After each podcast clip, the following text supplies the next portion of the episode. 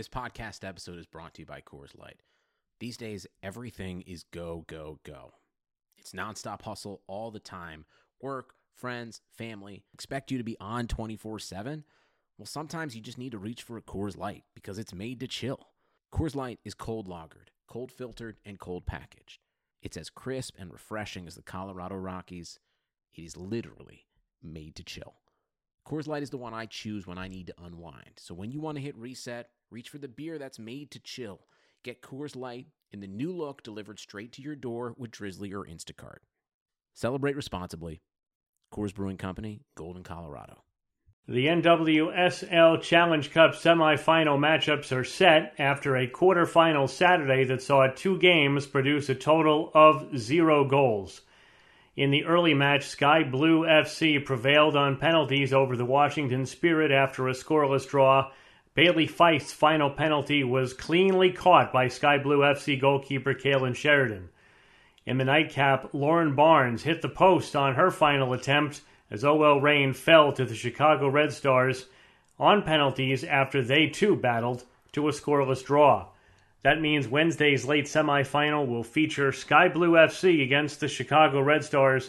The early semifinal will feature Portland Thorns F C and the Houston Dash. Now please enjoy the latest episode of the Equalizer podcast.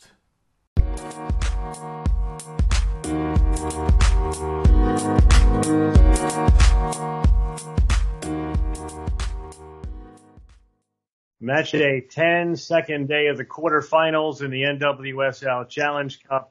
Sky Blue F C win a knockout match for the first time since they won the two thousand nine W P S final, and they do it after another zero zero draw goes to P Ks. I'm Dan Lauletta with John Halloran. You're listening to the Equalizer podcast here after each and every N W S L Challenge Cup match. And John doing the day game after the night game today. Uh, total number of goals in those two games. um, but I, I don't know. I kind of enjoy. I enjoyed the first half of this game. I thought it slowed down a little bit yep. in the second half. And I, I guess I walk away from this saying that if any team could use this win, it's Sky Blue. I think that's fair. I mean, listen, both of us were at the forefront of the the negative Sky Blue reporting a couple of years back. Um, so we know firsthand how bad it was, both through what we reported and what we didn't report. And everybody's talked for the last year and a half about their turnaround. And obviously a lot of us have given credits to general manager Elise LeHoux for kind of turning around the relationship with the fans and starting to make it a more attractive place for players. And then obviously they did very well, I thought, in the past offseason in terms of bringing in some players who could be dis- difference makers. And look, they're in this tournament without two of their bigger name players, and yet they've still had a pretty decent tournament. They've had these little moments. I don't think anybody would be jumping out of their seat. I don't think you're watching Sky Blue play and thinking, wow, this is going to be a dominating team, but there's no doubt that they're improved. There's no doubt that they're coming into these games with a completely different attitude. And I think uh, particularly their fan base, as well as a few of the players that, that are still left from those down years, uh, you have to feel good for them.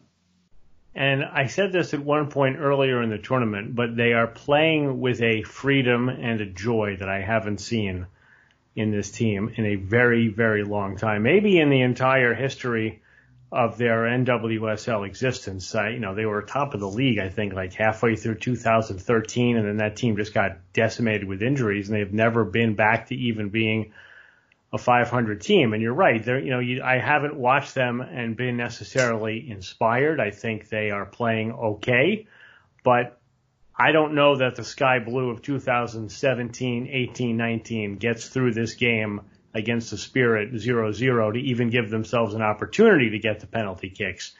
And I think that says a lot about what has gone on there. Yeah, I think anytime a team can go into a game, um, it, it sounds like kind of what you're characterizing isn't necessarily even belief that they're going to win, but it's not dread. They're not going into this, you know, thinking, oh, here we go again. um, that this is a team that has enough competitors on it, that has some veterans now, that is able to step into these games and think we've got a chance. And I think the one thing you notice when you watch the team this year is the work rate of some of their players, I think, really stands out. I know one one player for me who's kind of stood out in, in that regard is Paige Monahan, just the work rate that she's had throughout the games. And then, of course, we all know what type of a player McCall Zerboni is, and you put her in any midfield in the league and you're going to see that work rate go up. Yeah, and I think the Lewandowski-Johnson combination at center back, again, it's not, you know, it doesn't stand out. It's not world-class necessarily, but I think it's very, very good. I think Estelle Johnson's been an underrated player for a long time, and we've had conversations about Lewandowski. You know, would she be a national teamer at this point had she elected to play her club career in the U S instead of playing most of her prime years over in Germany? So I think they're good, and uh Charles Olney, Uh, from Backline Soccer, has been touting Kailen Sheridan throughout this tournament as the best goalkeeper in the league. I think that might be a little bit hyperbole. I don't know that I make her the best goalkeeper in the league, but she is so much better than she was. I think we talked about her after one of the other games, but how Christy Holley had her pegged and got her somewhere in the twenties in the draft a few years mm-hmm. ago. She made a little bit of a mistake early on in yep. this one and didn't pay for it, but was really, really good thereafter. And I thought it was not, it was fitting that she caught that last penalty to seal it.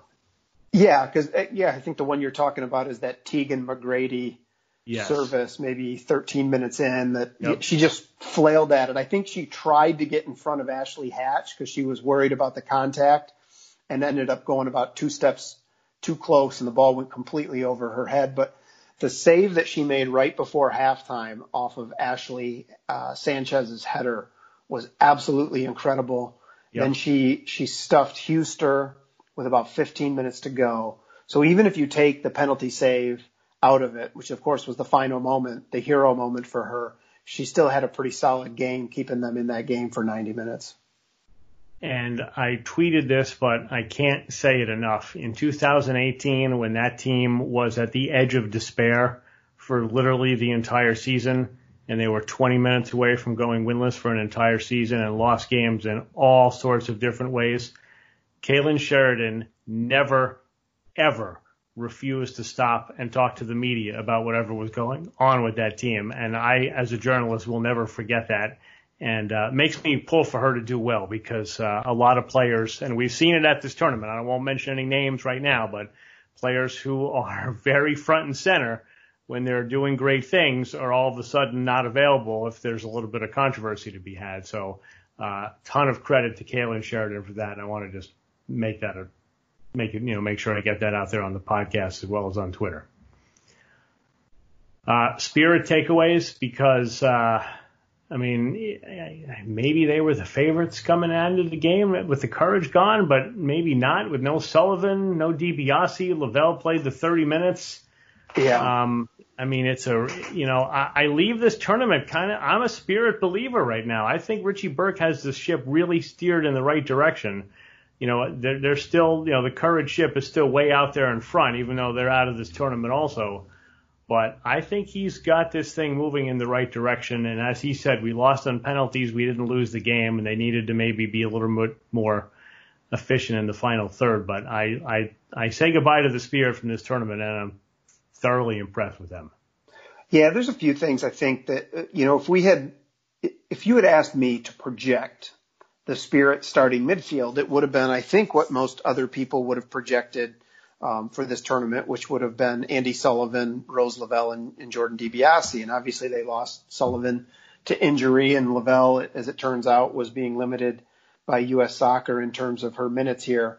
Uh, the decision not to start DiBiase, I thought, was a bit curious, and uh, because she wasn't on the injury report, so it didn't seem that there was something. He, he that- actually... He actually oh, said he? in the post game that she tweaked something late yesterday. So I think the report okay. came out before that happened, but she was okay. hurt today. That's fair. Um, but I thought Ashley Hatch early on, the first twenty minutes, was having a really strong game. I thought she had some nice hold up play. I thought she was finding her diagonal runs.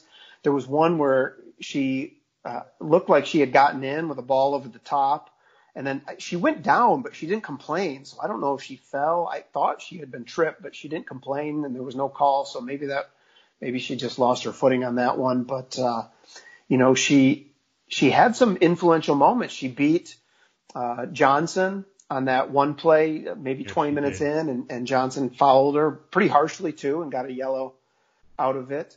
I thought Tori Huster had a pretty solid game, especially later Uh, in the match. She obviously is the one who served the, the ball into Sanchez right before the halftime. That probably should have been a goal, uh, absent that spectacular save from Sheridan. And then I don't know how, I'd really like to go back and look, but there was a play in the seventy-fifth minute where Huster was somehow in the six yard box and had an open shot that Sheridan, uh, Sheridan saved. Yeah, that was, um, wasn't that all? There was like a long ball and it went like a cross, not a long ball, but like a cross when it went all the way to the far post, and then it kind of recycled, and Houston right. wound up with it after that play. Yeah, Houston doesn't get in that spot very often. The other thing I'd say, too, is I thought that Yoka, Yokoyama was starting to work her way into the match a little bit, and I I, I don't know if it, this was a minutes issue, a load issue, but I, w- I don't think I would have subbed her out of the game. Uh, at least that early, because we saw right before the half, she was starting to put some together some combinations. And then she, of course, uh, combined with Hatch right after the break. And uh, she had that combination where she played Hatch, Hatch played her, and then she put her shot off the bar and then a second chance dropped. So I thought she was starting to make an impact. And, and then a couple minutes later, she was out of the game. So, I mean, do you look at this team, though? If you've got Yokoyama, Hatch, and Sanchez up top, and if you can get that midfield you talked about, Lavelle, Sullivan, and DiBiase, and then you have players off the bench like Feist and Chris right. Thomas, I mean, that's the makings of a really good team, isn't it? It is, and their back line is great. You know, Paige Nielsen uh, has had a good tournament, I thought. Sam Staub had a quiet tournament, but as we say, you know, sometimes for a center back, that's a good thing. Just means you didn't notice them, which means they didn't make any mistakes. Um, and obviously Tegan McGrady looks like she's coming into her own. They're getting contributions out of Houston. So you've got a back line, you've got a star-studded midfield, and you've got some players up front who can do some things. Listen, coming into this tournament, a lot of people thought that they had a chance to be the second-best team, and it, that's the way they finished the group stage. It just didn't work out in the knockouts. I mean, I have to think healthy Sullivan, healthy Lavelle, they win yep. this game now. It's a different game for sure. And, you know, there's a lot of consternation uh, on social media after the game about Lavelle's thirty minutes, and Burke came right out and said, look, U S Soccer had her on a minute restriction. First of all, I have to assume that's uh, tied to the fact that she did get injured, because we've seen enough other American players that are not on such a strict minutes restriction. But I think it's also fair to point out that I didn't hardly notice her in the thirty minutes. She had the one play toward the end. It might have been the ninetieth minute where Sky Blue had a flurry, and then she kind of busted out on a counter, pulled up, waited for teammates, and then made a pass that didn't really do any damage, and that was the end of that. But considering how much her and Hatch changed their Thorns game when they came in at halftime in the preliminary round, I was thinking when Lavelle's coming in this game, minute sixty, if we get the real Rose Lavelle, the Spirit will completely dominate this next half hour, and I didn't think that happened.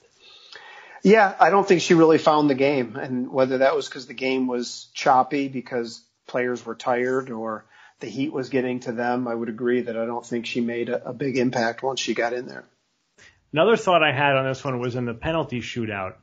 I thought Bledsoe moved early before every single P K, and four of the five shooters went the other direction, and the one that she saved was the one that shot it the way that she went. But I thought she moved, and I think Sheridan even did it too, but I thought Bledsoe really, and she saves a lot in the in the regular season. I think she's got pretty good P K numbers, but I, I thought she really kind of started coming, not off her line, but right and left early on. I don't know if you noticed that too. I, I didn't, and I don't really know how much as a, as a shooter you're taking that into account, because by that point in the motion, you're probably, is, you're probably you've put your head down to look at the ball to strike it. And you probably don't want to be making those. Uh, yeah, you, know, you usually don't want to change your mind, because that usually results in a, in a pretty bad kick. Yeah, for sure. Um, any other thoughts on the match before we put a wrap on this one? I think um, I think Flores had a nice game for Sky Blue coming off the bench late in that game, too. I thought she had some nice combinations with Monahan and Zerboni. And obviously, um, and I, I think you actually remarked uh, on this play on Twitter, but the Flores, Monahan, and Zerboni combined that one time in the corner. And then uh, that service came in to Anumanu for an open header, which uh, – She, she only, she like overcorrected. The one thing you always teach strikers in front of the net when they're heading the ball is to head the ball down. Right. And not she, that far she, down though. Right. She headed it so far down that it bounced over the net. And, you know, I mean, obviously I'm sure she feels terrible about that. Probably a little bit better that they came out with the win, but, uh, I thought Flores had a nice game, made some impacts out there on that uh, flank late in the game. I'm telling you, I think Flores is the number one reason why I don't think Purse should be playing right back, because I, I mean, look, I understand why Purse is playing there. She believes, and I, I hope someone told her this, that the national team wants to see her right outside back. But I have seen nothing at this tournament to suggest A, that Purse is good enough as an outside back to stick on the national team, or that B, she's not better off for this team playing up top, especially with no Carly Lloyd, Mallory Pugh. They're going to get at least one more shot at it. I'm going to guess Purse plays outside back again on Wednesday. But I have not seen any any indication that that's the correct move as far as Sky Blue is concerned. Yeah, and I think it there's a confidence issue. We've talked about this before, too, that, you know, when, when Ellis was the coach, the number of players, forwards, wingers who got called in and then played as outside backs, and then you kind of watch their club form fall apart. I, I don't necessarily think you have to play the same position. Does Crystal Dunn have to play left back for the North Carolina Courage to be an effective left back at the international level? Of course not. Um, now, maybe Kelly O'Hara back in the day. Yeah, exactly. Like you don't, I, I struggle with that. Play players where they're best, play them where they're going to help your team the most. If that's good enough to get them called in, then they got to make the adjustment. And yeah, that might be a little difficult at times, but we've seen just too often, especially look, Midge Purse, a great player, but I don't think anybody is going to put her in their top eighteen to twenty American players. Yeah, exactly. So at, at best, she's a fringe player. And so play her where she's going to have the most success. And if that's enough to earn her, her way into the national team and earn her a shot, then maybe you switch it up just for the international level. But, um, yeah, I would have no problem seeing her play as a forward for Sky Blue.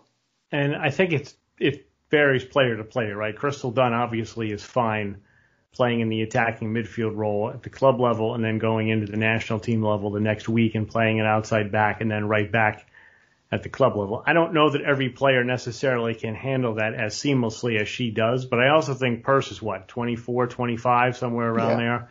If you're still having to get in that position to make your way onto the national team, and I'm not suggesting that you can't get to the national team late in the game, you know, a la Jess McDonald.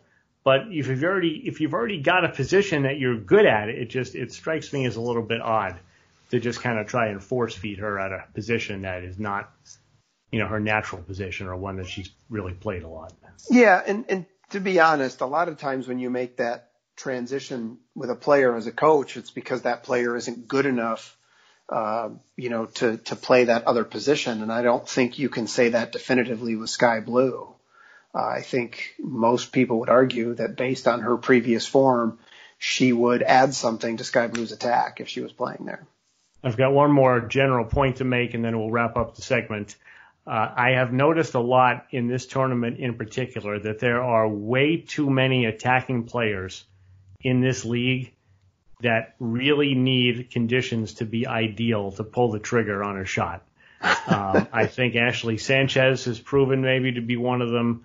Um, there was the Nichelle Prince play in the Houston game on um, Friday night. You know, I think so many players, when they get a ball in, they don't pull the trigger on it, and they wait and they wait and they try to, you know, get themselves into the exact right position. And I think we're losing out maybe on some goals because of that. You know, I don't want to compare players to Sam Kerr, but you can give Sam Kerr the ball, and whether it's her right foot, left foot, head, or whatever other part of her body, it's legal to touch the ball with. She's going to figure out how to get it on frame. Yeah. I, I listen, that's a problem that every coach has had all the way down to, you know, U seven.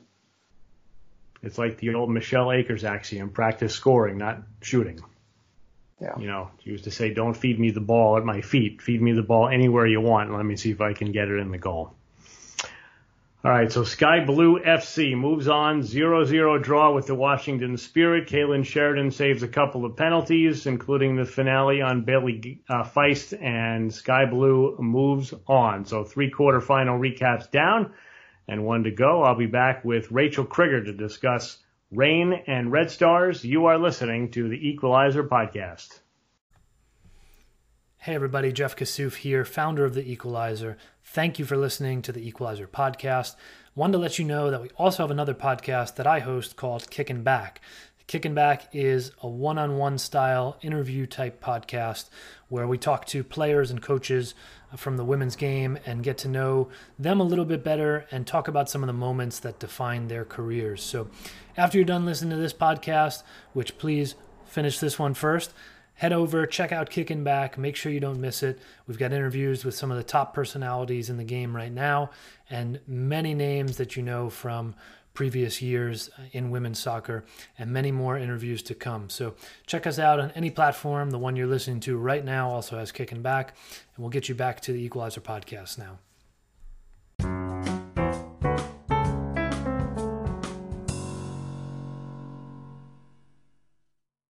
Segment two of the Equalizer Podcast on match day ten of the N W S L Challenge Cup. And a quick reminder to please check us out on the web at equalizer soccer dot com. And for premium content, it's equalizersoccer.com slash subscribe. We hope you've enjoyed what's been coming your way during the N W S L Challenge Cup. And also a quick reminder that if you like what you hear on the podcast, please rate and review the Equalizer Podcast today. Dan Lauletta back at you with Rachel Kriger. And uh, Rachel, I got some very similar words to open now, third straight segment over a day and a half that I'm opening by saying there are no goals to talk about. Reign and Red Stars go to penalties, zero zero. Uh, the big chance in regulation came from, well, the big chance that should have been scored was Kealia Watt. Alyssa Naeher also had a couple of good saves for the Red Stars. And uh, the Reign just missed two penalties. Red Stars made all four of theirs. But this was actually a much better game than I, I thought. This might be the boring game of the quarterfinals. And despite no goals, it actually was. I actually kind of enjoyed this game. But I think we're all ready for a goal. Yeah, definitely. Definitely ready for a goal in, in this tournament in, in the knockout rounds again.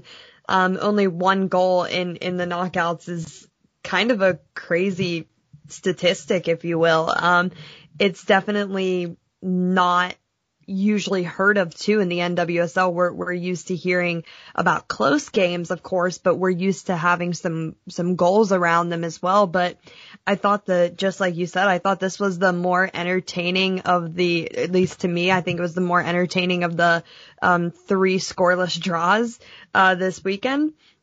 And I think that O L Reign for me just completely shifted how they were in the group stage to the knockouts. And I think they played, you know, despite being on the losing end of things in the penalties, I think they played a really complete ninety minutes.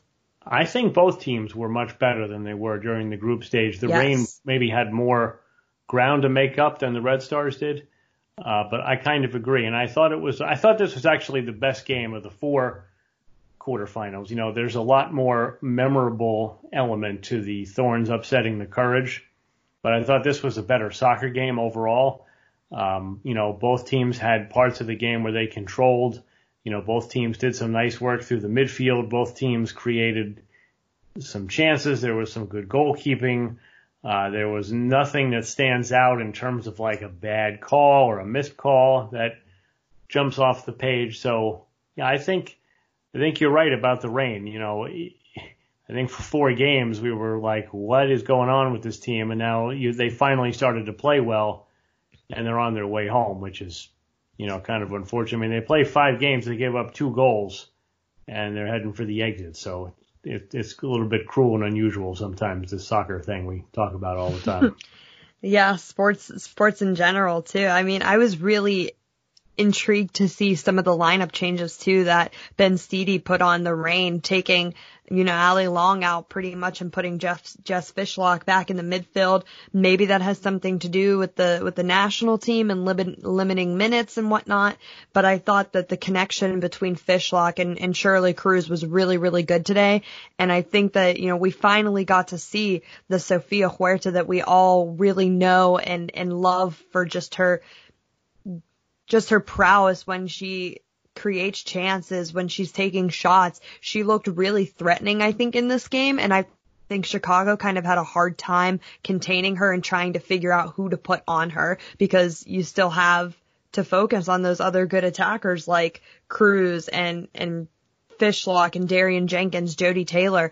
But I think that it was a really, really good showing from her, somebody who I wouldn't say needed it, but I, I think it looks good for her. And, you know, obviously Vlatko Andonovsky's in the stands. He's watching what's happening. And I think that even though she hasn't played in every game in the tournament, I think she had a really good performance today. And it's something that maybe Vlatko might jot down in his uh, little notebook. Yeah, I thought Long had to be unavailable for this one, right? Because wouldn't she have come in for Huerta in the last minute, if, if for no other reason than to take a P K?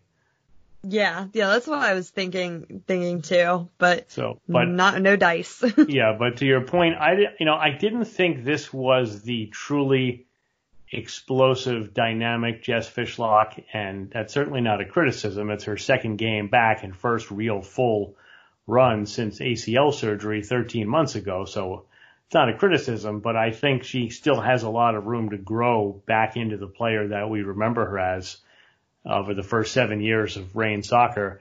Uh, and I agree about her and Cruz. I thought Cruz was probably the best Reign player out there. She did have an awful lot of space, which was a little bit surprising.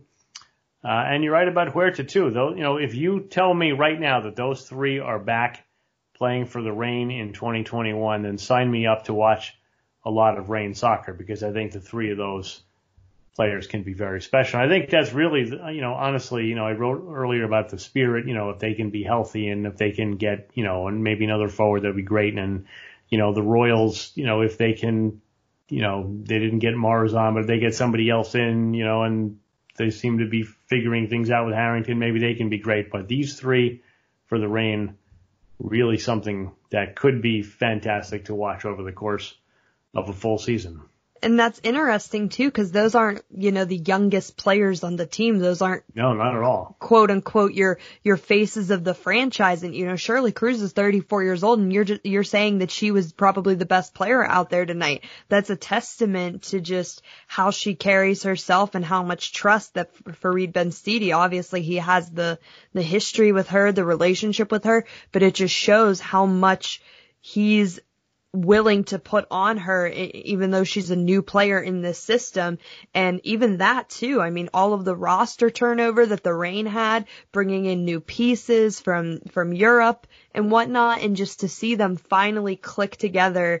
Um and I don't think it was a situation where it's, oh, they finally clicked too little too late. Anything can happen in penalties. They're crazy and wild and just totally unpredictable. But I, like I said, I think this was just the most complete ninety minutes for O L Reign, and it's a shame that they have to go home on, on a, I mean, they're going home on a high note, but to go home after playing your best ninety minutes is, you know, just heartbreaking. Well, if you think about it, there's, there's four teams now on their way home. Three of them had shutouts in the final game, and the fourth one, the one team that gave up the goal, the Courage, were far and away the best team of the eight in the quarterfinals, if you just look at the soccer from minute one to minute ninety. Yeah, I totally agree. Now, Red Stars are moving on. And, you know, the the story for the Red Stars this year was obviously, how are you going to replace Sam Kerr?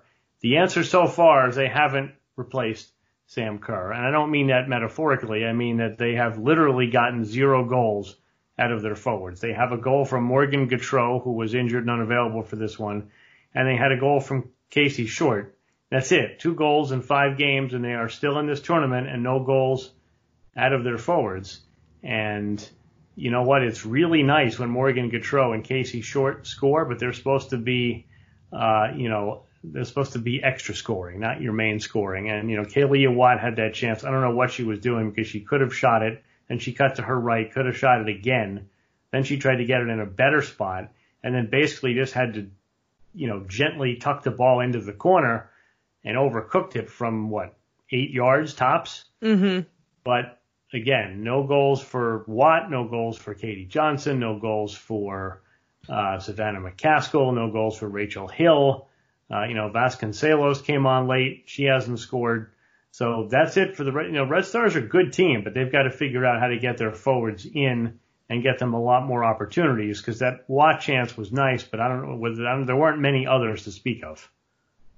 Yeah, and it's it's a cumulative group of a lot of experience too. I mean, they have scored goals before, and it, you know, being a forward, that's in your D N A. So, you know, I don't know if it's adjusting to new midfield partners, new chemistry on the pitch, but something it just isn't working right now for the Red Stars. Maybe they need a tactical change. Maybe they need to do something with their formation. It just right now, it's not working for Chicago. And, you know, we, we talk about Sam Kerr, and obviously those are huge shoes to fill, and it's, it's something that isn't going to happen overnight. But like you said, I mean, if you're not scoring goals and you're not getting them from your forwards, then where are you going to get them in the semifinals and, and potentially in the finals? Like it is, I think that, I think that Chicago, you know, not to get into too much of a preview, is going to maybe be the, like if they win, it would be an upset almost against Sky Blue, because I just think that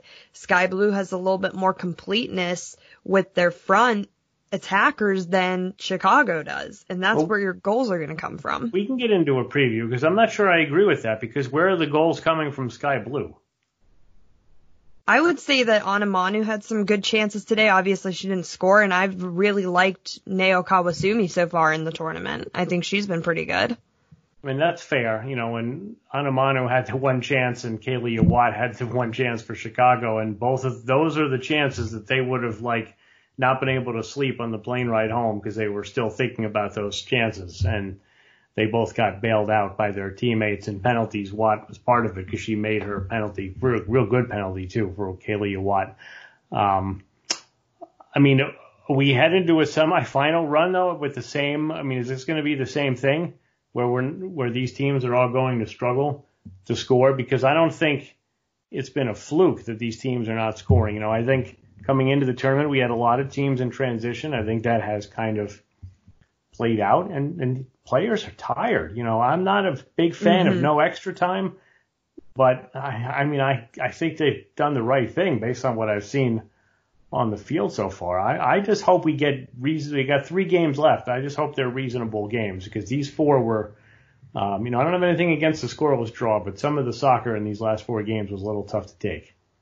Yeah, it's, it's definitely been sluggish at times. And I think it does come down to just the players being tired. And, and that's not a criticism. They're human beings, and they are just running and, you know, sprinting until the wheels fall off pretty much. And, you know, with, with some injuries to certain teams and certain players, you have players logging more minutes than maybe they thought that they were going to have to. So I think that, I think that it's interesting in regard to, you know, who's getting subbed in and who's getting subbed out. And, you know, we talk about the U S national team managing minutes, but also, like, are these players just downright tired where their wheels are falling off and they just can't really give anything anymore? I think that in the semifinals, you know, th- there's about the same stretch of a break that there w- was here in the quarterfinals. I think it's going to be interesting to see what teams just come out of the gate firing on all cylinders, and, and who tries to go and who hopefully scores a, a, a goal in the semifinals, because we need some we need some goals. I'm waiting for some yeah. goals. Um but I'm ready to see who comes out just full force and just going for goal, not sitting back too defensively and just waiting for the attack. Yeah, and keep in mind, Megan Oyster, we think, has a broken rib, so she's probably not playing for the Dash, and I don't know how good the Dash are depth-wise in the back. So I feel like the Thorns have some goals in them. You know, I feel like Morgan Weaver is one of the few players in this tournament who has actually gotten better as the tournament has gone on. and I'm tabbing the Thorns to score at least two against the Dash and get through to the final. And uh, I think it's going to be Thorns Red Stars final. What do you think of that?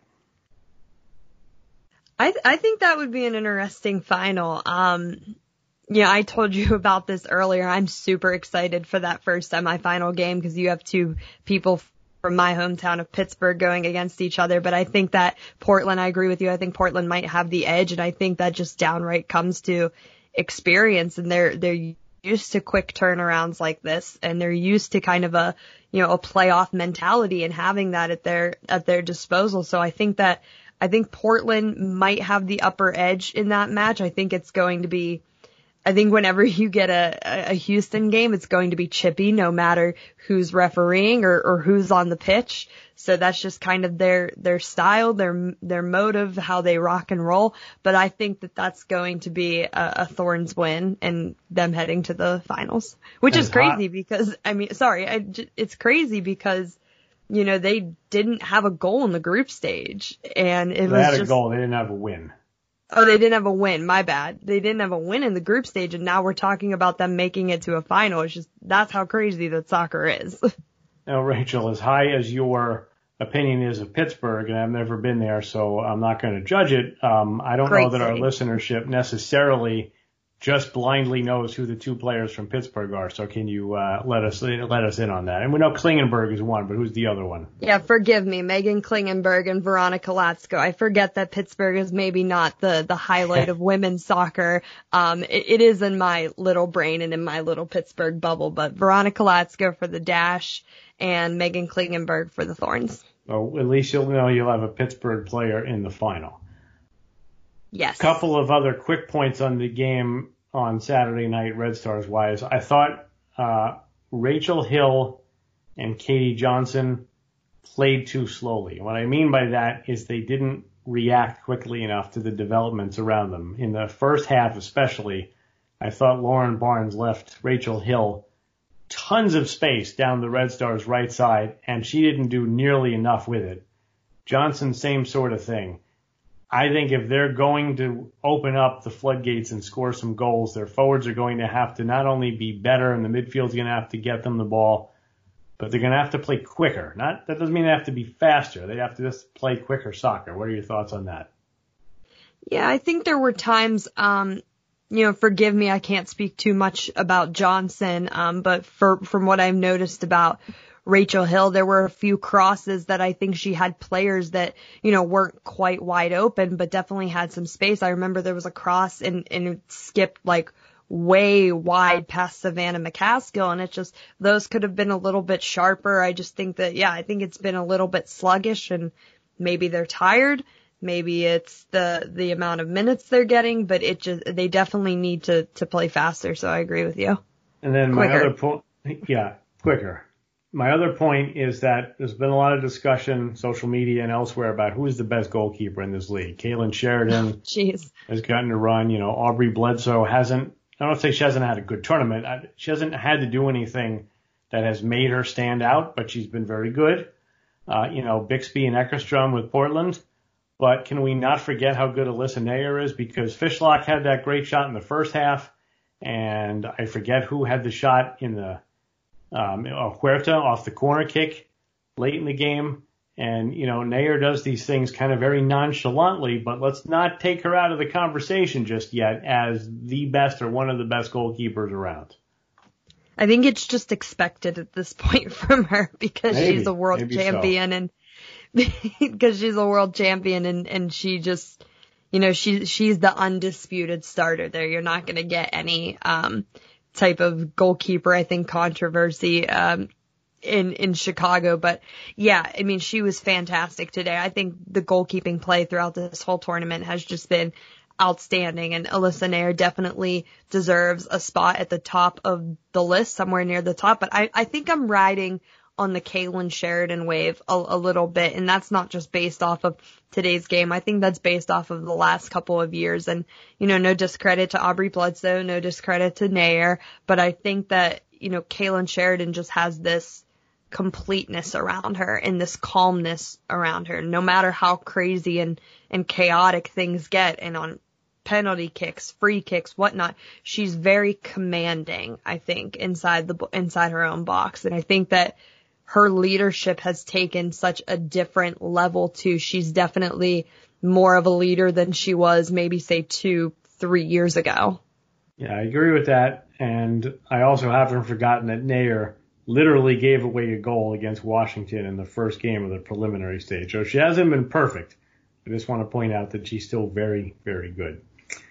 Rachel, thanks for doing the late shift with us here on the final quarter, the final day of the quarterfinals. And by the way, we had, you know, Meg Linehan of The Athletic was offering to donate money to a charity to any player who scored a goal and went down the slide. And there was only one goal to show for it in the entire four games. Everyone's been waiting for these last three games. Is somebody going to go down the slide on that playground? Well, guess what? Tournament is moving to Rio Tinto on Wednesday. And we'll be back to discuss the semifinals on Wednesday. Early game is Thorns and Dash. Late game is Sky Blue and Red Stars. We are all hoping for goals to talk about on Wednesday. But Rachel, thanks for staying up late for this one. And uh, again, for all your hard work uh, on social media throughout this tournament and for the equalizer. We'll be back on Wednesday. For John Halloran and Rachel Kriger, my name is Dan Lauletta. Thanks again for listening to the Equalizer Podcast.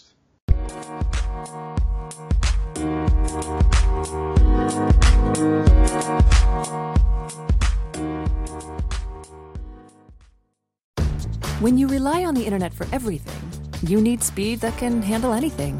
Xfinity delivers Wi-Fi speed faster than a gig. Go online, call one eight hundred X finity, or visit a store today. Restrictions apply. Gig Wi-Fi requires gig speed and compatible X Fi gateway. Actual speeds vary, not guaranteed.